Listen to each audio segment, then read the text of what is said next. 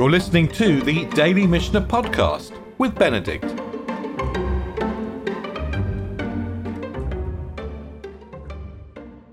We're going to begin the third chapter of Eruvin, and we're going to get into the question of what actually does it mean to make an Eruv.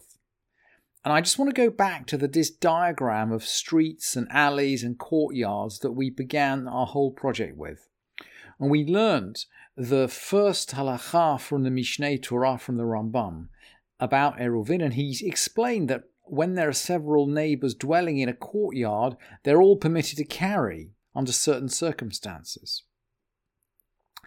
And we'd learnt about poles and beams. But, and this is the second halacha in Hilchot Eruvin, the Rambam goes on to say, even if you've got all these poles and beams, aval, midivrei sofrim asur, lishchenim letaltel, birshut yachid. Nevertheless, according to um, divrei sofrim, according to the rabbis, it's forbidden for neighbors to carry within this private domain that's divided into different dwellings. In other words, we've done all our stuff with beams and poles. We've joined these these these these um, domains together. It's forbidden to carry unless all of the inhabitants join together in an eruv before Shabbat begins. Ad she'yarvu kol hashchenim kulan me'erev Shabbat. And then he goes on to say, Echad chatzer ve'echad mavoi ve'echad hamelida ve'davar ze takana shlomo uveit dino. They have to make an eruv before the Shabbat begins, and whether we're talking about courtyards or alleys or cities, all this was instituted by the Bet Din of Shlomo, by the Bet Din of King Solomon. So we need, in order to make this stuff work, to allow us to carry in these common areas, we not only need to fence them off or string them off or put in poles or butt piece posts or beams, but we need to make an eruv. And we still don't really know what an eruv is, by the way. And I, I, I, just wanted to bring you Jastrow, and I brought him at the beginning of the source sheet. And Jastrow, just above the picture of the uh, the picture of the alleyway in in Marrakesh. And Jastrow says basically an eruv is a mixture. The word la'arev means to mix in.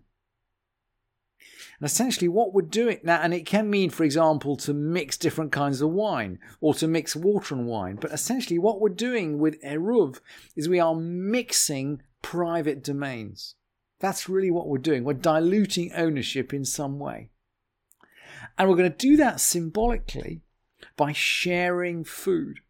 We're going to take, everybody's going to contribute some food, and we're going to put it somewhere in the common space.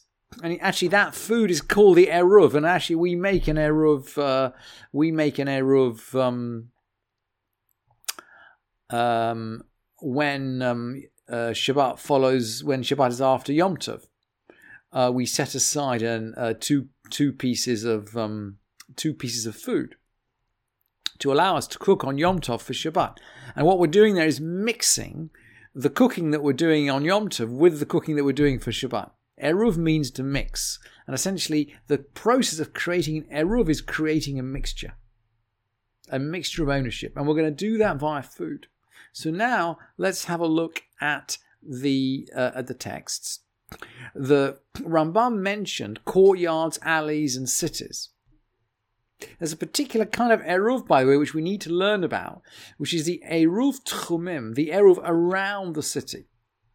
And we're going to look at a pasuk which comes in this week's, uh, yeah, this week's parsha. We're going to learn Beshalach. Uh, Beshalach is a song of the sea, but actually it's also the song of the desert. The first half of the parsha is a song of the sea.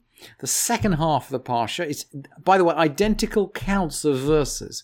If you can count the verses, you'll see it splits up exactly, I think 62, 62 or something like that, till the end of the song. And then you have the song of the desert.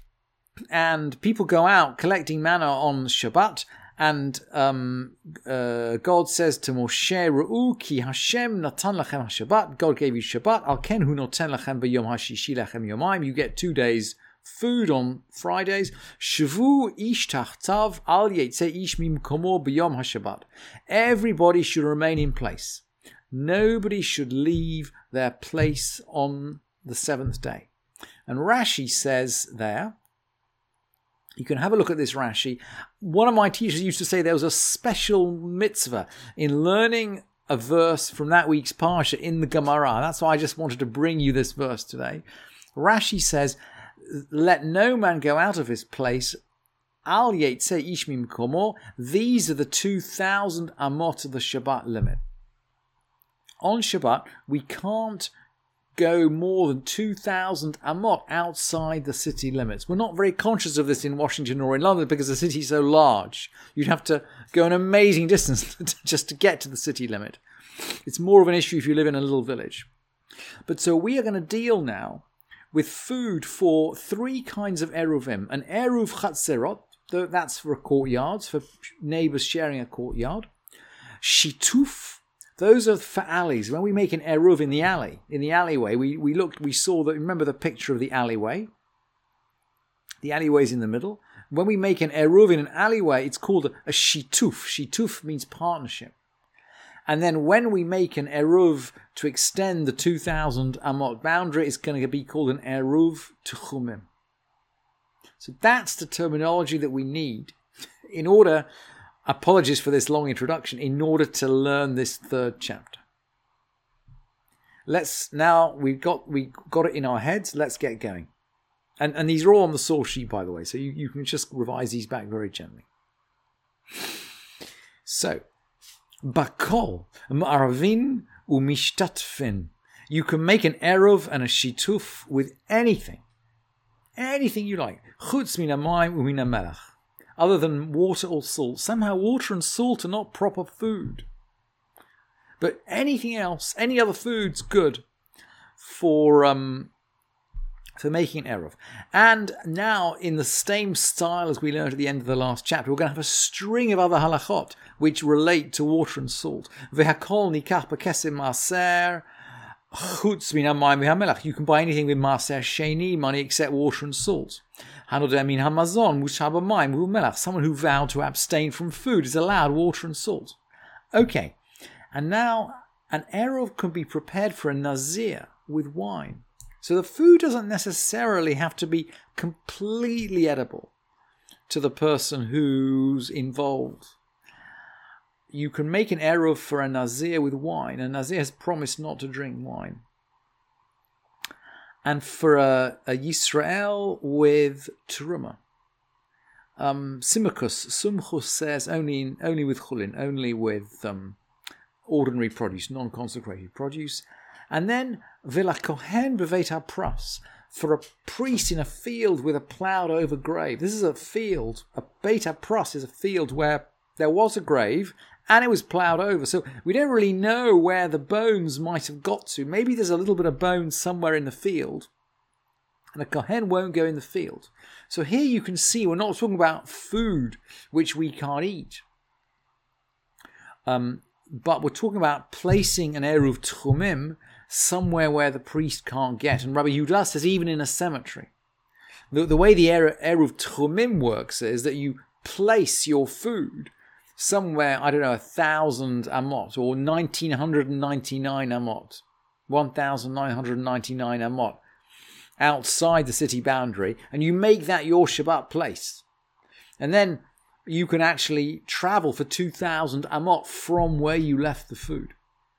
So you could actually go three effectively, effectively gives you 4,000 amot in one direction and the first Mishnah says, look, you, if you if a, you're going to do this for a priest, this is probably someone who's sending a messenger, by the way, to put his eruv down for him. He can even put it in a in a in a field with a ploughed over grave, and according to Rabbi Yudah, the halacha won't go according to Rabbi Yudah. Even in a cemetery, because he can go outside and eat it there. So in theory, I, I mean, I, I don't quite know how he would get the food to go outside to eat it, but that's the first Mishnah. And then we're going to talk about the halachic status of the food. And we've learned some of these. We've learned some of these concepts in the um, tractate of Zeraim. Ma'arim b'demai. We can make an eruv with demai, which is doubtfully tithe produce, which we need to take truma from, but in emergency, you know, we can eat from. Certainly for a mitzvah, we can eat from. Or with Lumaser Rishon Shenit La Trumator, first tithe from which truma had been taken. So this is a uh, a Levi maybe who's taken his first tithe, and he's taken truma from it. Or with second tithe that's been redeemed, and and and priests can make it with challah and truma but not with food which is completely inedible. Loba tevel, we can't eat the tevel at all. Velob masar rishon shelonit truma, not from not with um, uh, first tithe from which truma hasn't been taken. Remember, we we need trumat maser taken from the first tithe. We learned that in the in um, Zeraim, or with um, uh, with hektesh sheloniftu, with consecrated food that hasn't been redeemed. And now we're going to come back, by the way. There is a poetry in these Mishnayot. So the last, the end of the first Mishnah deals with sending an Eruv out to a field. And now we're going to deal with who sends it. Hasholech. Someone who sends his Eruv in the hands of someone who's not really responsible, a deaf mute, an imbecile, or a minor. This is someone who won't. This is not a question of mitzvah, I don't think. It's a question of not being able to set it up properly. You can't trust a deaf, mute, an imbecile, or a minor. Or, or, v'yad mi she'eino modeh ba'eruv. Someone who doesn't agree with the. Now, today, I mean, in London, that will be with somebody from a Haredi community who maybe follows a bet din that is different from the bet din that set up the Eruv. I mean, we have an Eruv in London, but some people don't don't use it. I, I, so maybe it's that kind of person who doesn't believe in the Eruv, but um, suggests otherwise. This is someone who's philosophically objecting to the concept of Eruv. I want us to remember that the idea of Eruv is a mitzvah which is classically rabbinic. It's not mentioned in the Torah. It's not mentioned at all in the Torah. I know there's an idea in the Gemara that Avraham kept all the mitzvot, including Eruv. But it's not mentioned in Torah, and the Rambam is clear that it was set up by the by a Bet Din. He says the Bet Din of King Solomon. But so if you're a Samaritan, if you're a Karaite, if you're someone that doesn't believe in verbal Torah, if you're someone that doesn't believe in the rabbis, you might not believe in the concept of Eruv at all. You might be philosophically opposed to Eruv. And you certainly want to, wouldn't want someone like that to be entrusted with setting your Eruv up for you. These are the kind of people the Mishnah seems to be talking about. And then he's going to talk about spaces. Again, this is now this is now an Erev Tchumim, right? This is food that you're going to place a thousand or two thousand amot outside the city limits. Natanoba Ilan, you put it in a tree, Lemala mi asarat fachim. This is a tree which is considered a private domain, just like the well, which is four by four, is considered its own private domain. So a tree is. So, if you put it up in a tree, effectively it's in a different domain. It's in a different private domain from the one you're in, and you can't use it. Um, Lemata me'asarat eruvo eruv. Below 10 hands breadths, it's an eruv because it's out in the open space with you. You put it in a cistern even a 100 cubits deep, his eruv is an eruv.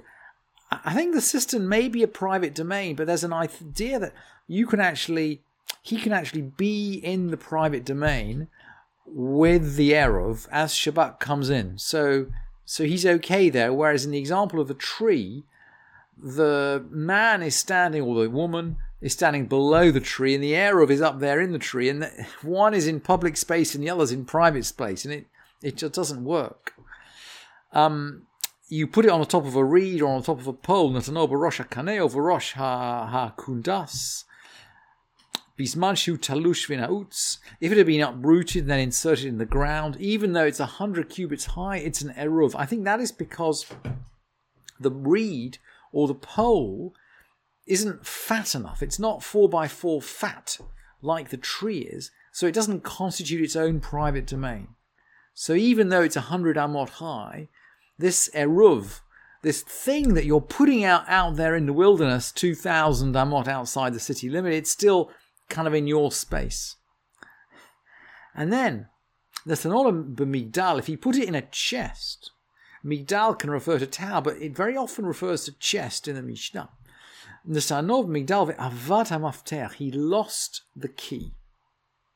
So he has put his Eruv out, but he doesn't, and in theory he knows where it is, but he doesn't have access to it. Hareza Eruv, it, it is an Eruv. Rabbi Eliezer says, I don't think the halacha is going to, I mean, the halacha never goes like Rabbi Eliezer. Rabbi Eliezer says, If he doesn't know that the key's in its place, it's not an Eruv. So according to Rabbi Eliezer, if you lost the key to your Eruv, you would basically lose the functionality of your Eruv on Shabbat.